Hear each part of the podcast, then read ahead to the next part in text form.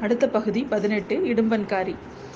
நம்ம இப்போ கடம்பூர்லேருந்து கொள்ளிடம் கொள்ளிடம் பரிசல் வழியாக ஆற்று ஆ ஆற்றுல வந்து இறங்கி நம்ம வந்தியத்தேவன் வந்து குழந்தை ஜோசியரை பார்த்துட்டு இப்போ அந்த நம்ம குந்தவி நாச்சியார்கிட்ட கோச்சிட்டு அவன் வேகமாக போகிறான் நம்ம வந்து அவனை பார்த்தோம்.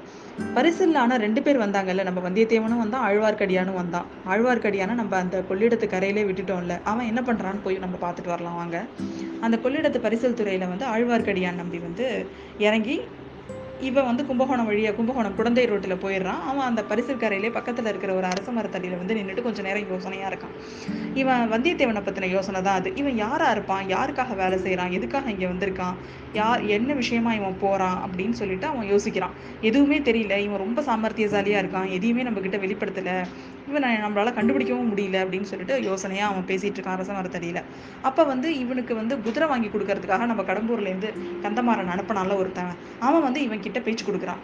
நீங்கள் இவன் பேச்சு கொடுக்கவும் ஆழ்வார்க்கடியான் கேட்குறான் ஏன்பா உன் பேர் என்ன? அப்படின்னு சொல்லி கேட்குறான் அவன் வந்து தான் பேர் இடும்பன்காரி அப்படின்னு சொல்லிட்டு அவனுக்கு முன்னாடி ஒரு சமிங்கை செஞ்சு காமிக்கிறான். அது என்ன அப்படின்னா ஹஸ்தம் மாதிரி ஒன்று பிடிக்கிறான். கையில் பரதநாட்டியத்தில் செய்வாங்கன்னு அந்த மாதிரி ஹஸ்தம். அது என்ன அப்படின்னாக்கா ஃபிஷ் நம்ம வந்து சின்ன வயசில் ஃபிஷ் கையில் வச்சு செஞ்சு காமிப்போம்ல ரெண்டு உள்ளங்கையையும் ஒன்று மேலே ஒன்று வச்சோம் அப்படின்னு சொன்னாக்கா ரெண்டு கட்டை விரலும் அதோட ஃபின்ஸ் மாதிரி இருக்கும். நம்ம ஸ்விம் பண்ணி காமிப்போம்ல. அதே மாதிரி ஒரு ஃபிஷ் மாதிரி ஒரு ஹஸ்தத்தை அவன் செஞ்சு காமிக்கிறான். இது என்னப்பா இது? திருமாலோட முத அவதாரம் மாதிரி ஒரு ஹஸ்தத்தை பிடிச்சி காமிக்கிறான் எனக்கு ஒன்றும் புரியலையே அப்படிங்கிறான். அவனுக்கு புரியலன்னு சொல்லவும் இடுமன்காரியோட முகம் கொஞ்சம் மாறி போயிடுது. ஒரே யோசனையா ஒன்றும் இல்லையே நான் எதுவும் பண்ணலையே உன் கண்ணில் ஏதோ விசித்திரமா தெரியுது போல இருக்கு அப்படின்னு சொல்றான். சரி அதை விட. என் கூட ஒருத்தர் வயசு ஒரு சைவர் ஒருத்தர் நம்ம படகுல வந்தார்ல அவர் எந்த பக்கம் போனார்னு பாத்தியா அப்படின்னு கேட்குறான் நம்ம ஆழ்வார்க்கடியான். நான் குதிரை வாங்க போனால அந்த அந்த பக்கத்துக்கு தான் என்னோட தான் வந்தாரு அப்படின்னு சொல்றான். என்ன பேசினாரு அவரு அப்படின்னு ஒன்றை தான் கண்ணா பின்னா திட்டிட்டு வந்தாரு. உன் முன்குடிமையை வெட்டி உன் உடம்பு முழுக்க திருநூறை பூச போறாரானோடனே இவனுக்கு வந்து அப்படியா? நான் போய் அவரை ஒரு கை பார்த்துட்டு தான் ஊருக்கு போவேன். சரிப்பா நான் வர்றேன். அப்படின்னு சொல்லிட்டு பாரு உனக்கும் படகு கிளம்பிருச்சு பாரு. அப்படின்னு சொல்லவும் ஐயோ ஆமா படகு கிளம்புது. நானும் கிளம்புறேன். அப்படின்னு சொல்லிட்டு இவனும் வேகமா படகு துறையை நோக்கி போறான். அவன் திரும்பி போற நேரத்துல அவசரமா நம்ம ஆழ்வார்க்கடியான ஒரு வேலை பண்றான். என்னன்னு பாத்தீங்கன்னா அந்த அரச மரத்து மேல கடகட கடன் ஏறி அவன் திரும்புறதுக்குள்ளே அந்த அரச மரத்துல ஏறி மறைஞ்சுக்கிறான். கொஞ்ச தூரம் போன உடனே அவன் நம்ம ஆழ்வார்க்கடியான் எதிர்பார்த்த மாதிரியே திரும்பி திரும்பி பார்க்குறான். நம்ம ஆழ்வார்க்கடியான் தான் மரத்து மேல இது இதுக்குள்ள நடுப்பகுதியில் போய் ஒரு வச ஒரு வசதியான ஒரு இடத்துல நல்லா மறைஞ்சு உட்காந்துக்கிட்டான் அவன். திரும்பி பார்த்து அவன் யாரும் இல்லைன்னு தெரிஞ்சோடனே திரும்பவும் திரும்ப ஆரம்பிக்கிறான். உடனே படகுக்காரன் கேட்குறான் ஏன்ப்பா படகுல வரலையா நீனு? அப்படின்னு கேட்குறான் நான் அடுத்த படகுல வரேன் நீ போ அப்படின்னு சொல்லிட்டு திரும்பவும் அந்த அரச மரத்தடிக்கே வர்றான்.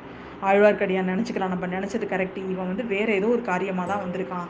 இது என்ன ஏதுன்னு நம்ம வந்து கண்டுபிடிக்கணும் அப்படின்னு சொல்லிட்டு அவன் வந்து உட்காந்துருக்கான் இவன் யாரா இருப்பான்னு அவனுக்கு ஆழ்வார்க்கடியான் மனசில் பயங்கர யோசனை. அவன் அது அவன் நினச்ச மாதிரியே வந்து அந்த அரச மரத்தடியில் வந்து உட்காந்துக்கிட்டான் அவன். ரொம்ப நேரமாக யாரையோ ஒருத்தவங்கள எதிர்பார்த்துக்கிட்டே உட்காந்துருக்கான் அவன். அவன் நம்ம நினச்ச மாதிரியே ஒரு அதே மாதிரி கும்பகோணம் சாலையிலேருந்து ஒரு குதிரை ஒன்று வருது. ரொம்ப நேரம் கழிச்சு பாவம் நம்ம ஆழ்வார்க்கடியா. மரத்து மேலே ரொம்ப கால் கெடுக்க நின்றுட்டு இருக்கான் இது வரைக்கும். குழந்தை பகுதியிலேருந்து ஒரு ஒருத்தவன் வரான். அவன் வந்து கரெக்டாக நேராக இவன் இருக்கிற திசையில தான் வரான். இவனை பார்த்து.